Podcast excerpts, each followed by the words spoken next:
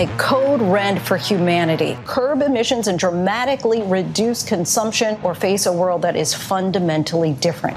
Changes in ice sheets, deep ocean temperature, they are irreversible and will continue for generations to come. This is the very last moment when we have in which we can actually hope to stem some of these disasters. It is unequivocal that human activities are responsible for climate change. If unprecedented changes are not made and made soon, there will be irreversible damage to the planet. Zero carbon. East Talk.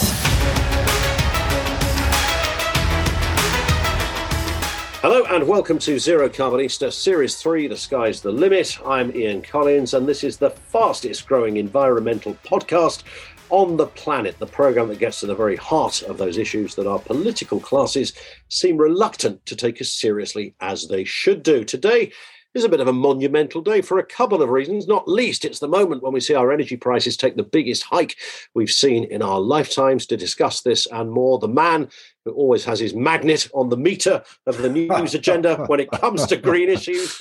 He's the green entrepreneur and environmentalist, Dale Vince. I knew you'd like that, Dale. Morning. Do- morning. Does it even work? The magnet on the meter. I know people used to talk about that, didn't they? Is They that a did. thing? Did that did. ever happen? I'm not sure that it does work. I think it's non-ferrous metal in that bit that spins around on a meter. it's an interesting thought, though, isn't it? I'm sure there were many people around the country back in the 70s giving that one a go. Um, so, listen, here we are. I mean, it, it, we'll we'll come back to the energy prices and all that goes with it in a few moments. But there is, you know, some really big news here as well today about your good self. Yeah, I, I was. I nearly said bigger news, but that might be uh, that might be wrong of me to say that. But for me, it's bigger news. I've I've announced today that I'm stepping away from Ecotricity. I'm looking for a new owner for the company. Um, what? Yeah. Sorry, they they got very excited at the back there when you said that, Dale. Um, so you're stepping back. That means you're what selling up and moving on. Yeah, there's some other stuff that I want to do. It's a kind of mixed bag of uh, factors, really. I mean, primarily, we've been doing this for 25 years. Uh, we were the only company in the world selling green electricity back in the mid 90s when we started.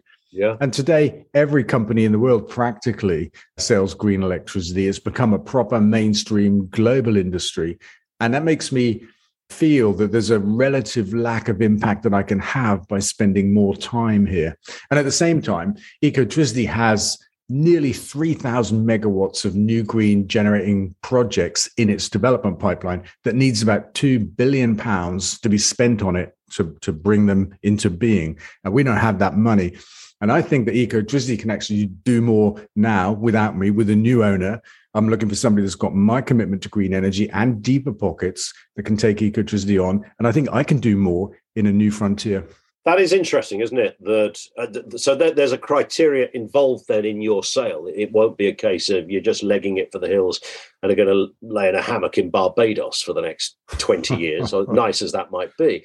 But it, it's, so this is about uh, as much. It's not about the, what you sell it for in terms of amount. It's about who you sell it to. Yeah, absolutely. We've never been driven by uh, the making of money. Uh, you know, that doesn't factor into our decision making. We do the things think are the right things to do. And I'm blessed to have built Ecotricity and to be solely responsible for it and the decision making. So I get to choose everything. And in this case, I get to choose who the new owner will be. And yeah, my criteria would be a little bit like the electric highway. You know, we we started that 10 years ago to kickstart the green uh, electric car revolution in Britain. And um, Yep. you know, last year we found that had gone mainstream and we didn't have the cash to keep up with the investment needed for it to play its proper part. And so we went and found an owner that had our commitment and some, I would say, in GridServe and deeper pockets. And they've done fantastic things with it in well, barely a year that they've owned it now. And so that taught me something as well that sometimes you can achieve more by letting go. And that's one of the factors in my thinking. Yeah, it's interesting that, isn't it? Because you you've done something that no one else really on the planet has has had previously done, uh, and now we have all of those energy companies trying to showcase their green credentials. There's a lot of washing going on there, as we've talked about many times. But I mean, in terms of having a, a specific focus on an environmentally considerate energy company, nobody was doing this. But no, green electricity just wasn't available in the world. You just couldn't make that choice. And then later we brought green gas to Britain as well. And, and that's still a really important frontier. We're building our first gas mill right now to make gas from grass. And I'm hoping that a new owner of Ecotricity will pick up the green gas program. But if they don't, then I will keep that and keep driving it. Gotcha. Um, in terms of, I mean, we'll talk about where you go next in a few moments' time, but uh, are there companies I mean, you don't have to name them, obviously, but companies you have in mind that you would trust to to take up the the, the baton, as it were? I haven't really thought about it in that way. Um, KPMG are running the process for us. They're well versed in the the players, the people that are looking to move into and buy companies in the green energy sector. And it seems there's 60 or 70 of them straight off the bat. And they range from pension funds to venture capitalists to energy companies to car companies, funnily enough. Yeah. Who, see this opportunity because for the first time in, in their history, they're able to actually sell fuel as well as cars to electric car drivers if they become an energy company, which is really interesting. Um, so we'll just see. We'll see who comes knocking on the door, and uh, and I'll check out their credentials if and when they do. It's interesting, isn't it? Because if this was a decade ago, then the, the green element of this discussion would, would not have had quite such a. Uh, it wouldn't resonate in the same way now to many companies. A company looking around and seeing what they can buy into or, or purchase for, for their business model going forward, that would be seen as almost key to to expansion. Yeah, I mean, I think we're seeing a, a massive pivot uh, in the world of finance towards green energy. I mean, I read that something like 800 billion had been uh, invested in listed green energy stocks since the start of the Ukraine war. You know, these big money men, uh, you know, they can see the writing on the wall of fossil fuels. And, um, you know, this is the way the world is moving and has to move, but it has to move faster. And this is yeah. what's really behind my decision. I think here in Britain, uh, we're lacking, well, probably in the rest of the world as well, we're lacking politicians that get it and the policies that can make it happen faster. You know, we've got mm-hmm. the technology. When I began 25 years ago, the technology was early days, you know, but it's here, it's mature, reliable. Sure. The, the economics are on our side, the people are on our side.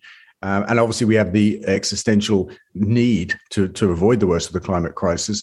What we don't have politicians and policies to get it. In fact, what we do have are politicians and policies that are holding us back, that are making it harder to make this transition than it needs to be. Well, that brings us to the next point, of course, because we need politicians that are going to take this kind of stuff seriously. And that, well, that might be you in your next role. Yeah, that's right. I think this uh, this would be my my new frontier. I don't know in what shape or form, but the election that I can see coming is one or two years away. I think is the most important of my lifetime, of the lifetime of all of us that are alive today, actually, and those that are not yet alive, because we're halfway through that vital last decade the UN said we had to avoid the worst of the climate crisis and keep temperature rises globally to one and a half degrees. We're halfway through it and we've wasted it. We've thrown it away, spaffed it up the wall on a Johnson government. So Johnson government, yeah, doesn't get more damning than that, really, does it? So it begs the obvious question, Dale, as to what do you do then? Do you stand as a member of Parliament? Do you uh, somehow find a way of highlighting your politics in another way? Obviously, we do the podcast. I think this is probably going to be more crucial going forward as well. But in, in terms of being an actual politician, how, how do you see that manifesting?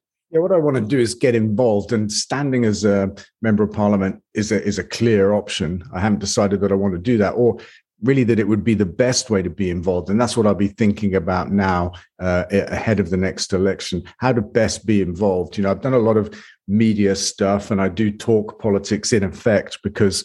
Uh, you know, the energy world is is all about politics, and so is the zero carbon world. Yeah. Um, and you know, I, I, could do more of that. Uh, there, there, are all kinds of things I might be able to do. Standing is an obvious one, but I've not decided uh, that I want to do that. And and I definitely don't want to be a politician. Um, you know, I mean, this being a politician is synonymous with never answering a question, isn't it? Yeah, yeah. With being self-interested, um, and um, I don't want to be like that. We're not going to hear the words. And the new Conservative MP for Bristol is Dale Vince.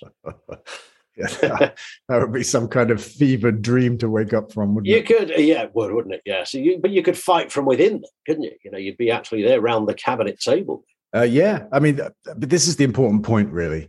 Uh, you know, the people in politics today, they run the country. And, you know, they are a bunch of, some of them are just a bunch of liars and incompetents, aren't they? You know, uh, but they hold the reins of power and they're, they're doing yeah.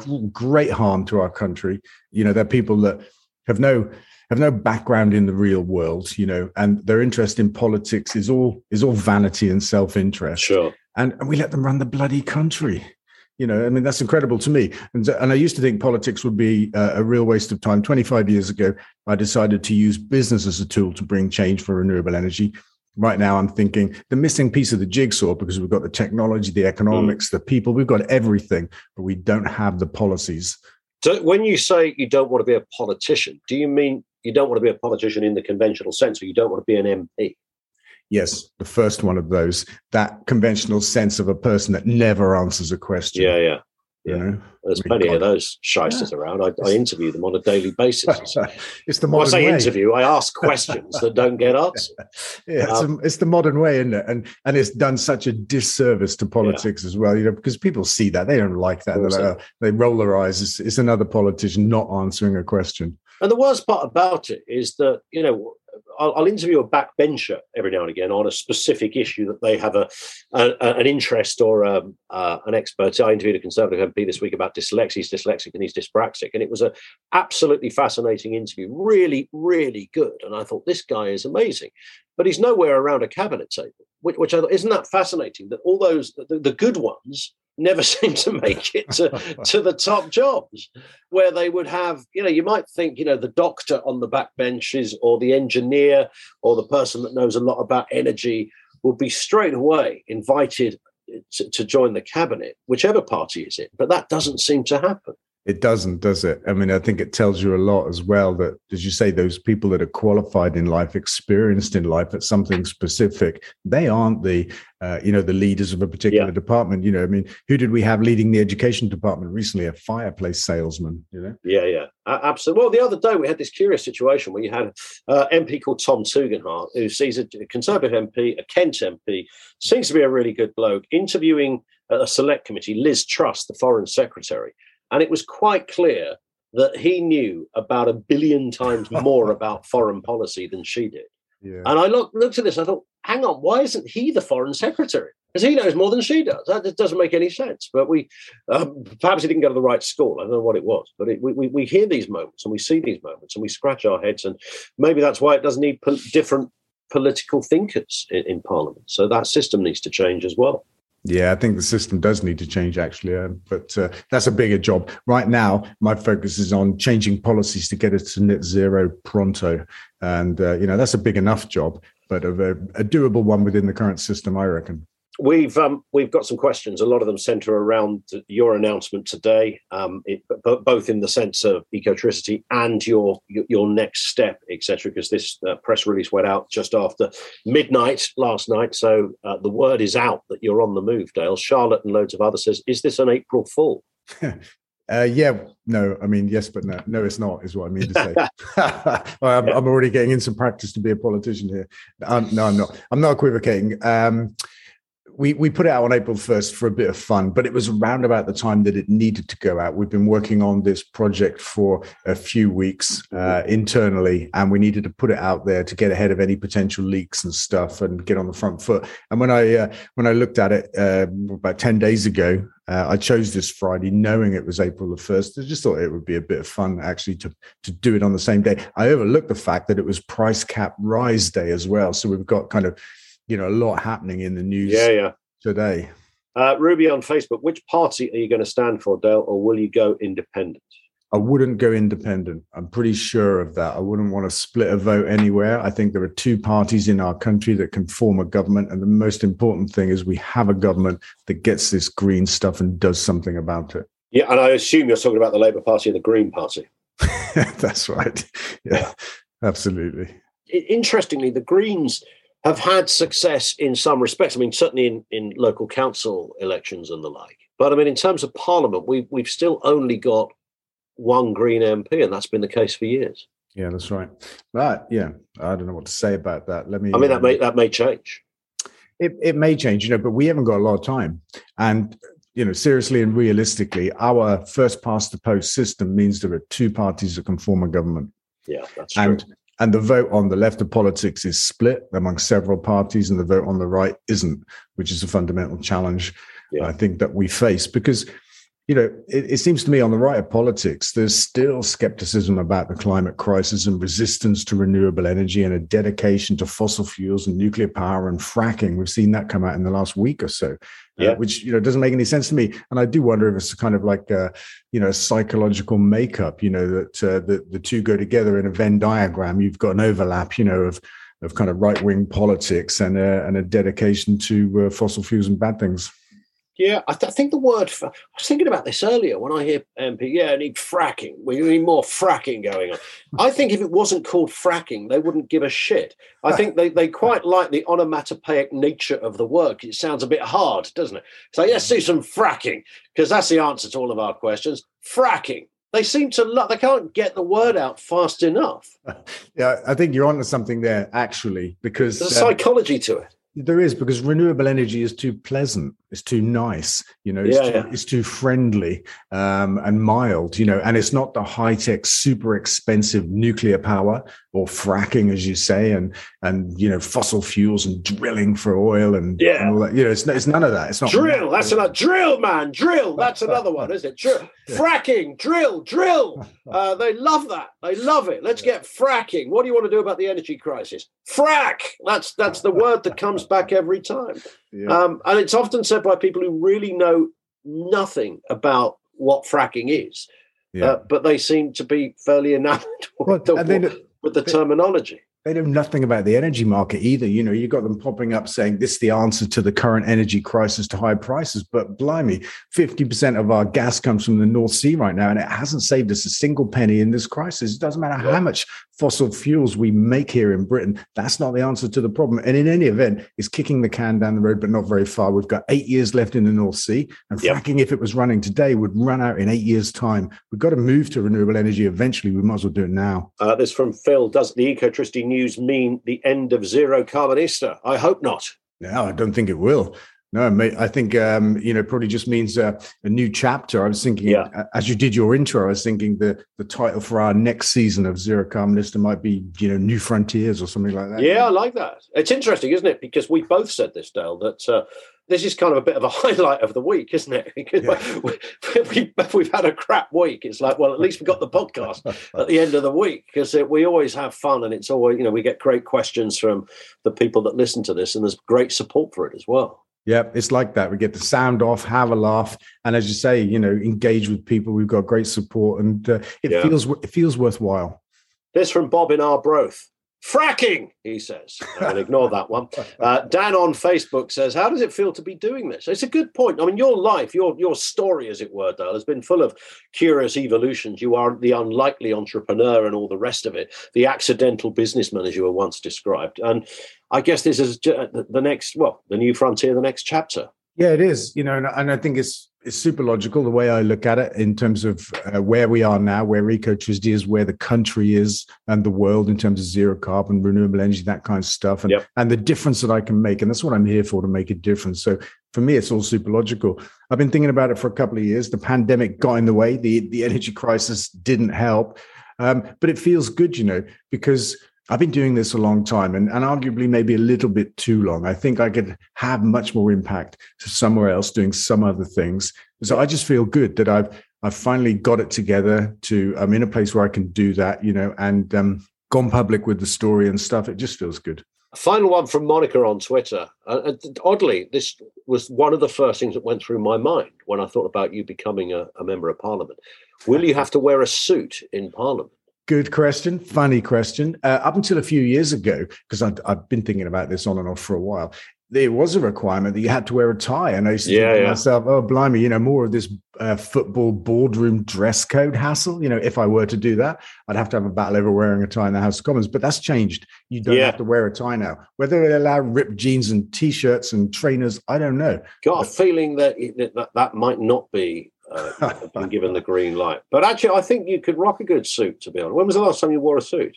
It's got to be in the 90s, I reckon. Seriously. So it's that long ago. Yeah. Oh, uh, Yeah, actually, I wore some some kind of Japanese suit in 2004 to collect my OBE. there you go. So you did you put it on for the right occasion. Uh, you see, I think when people no tie though, there wasn't a tie. No, no, you can't do the tie. But I, I think that when uh, the, the people that look best in suits are the people that you least expect to look best in suits.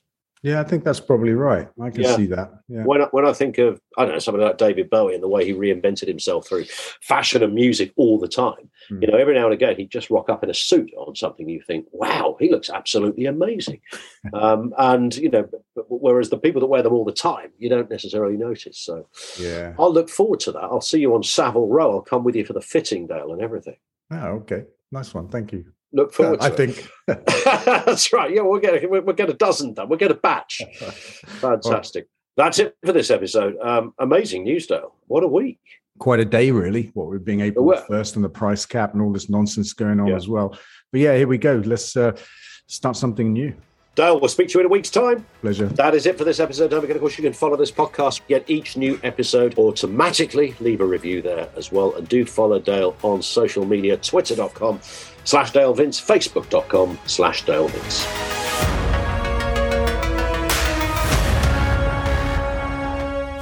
Zero carbon. East of.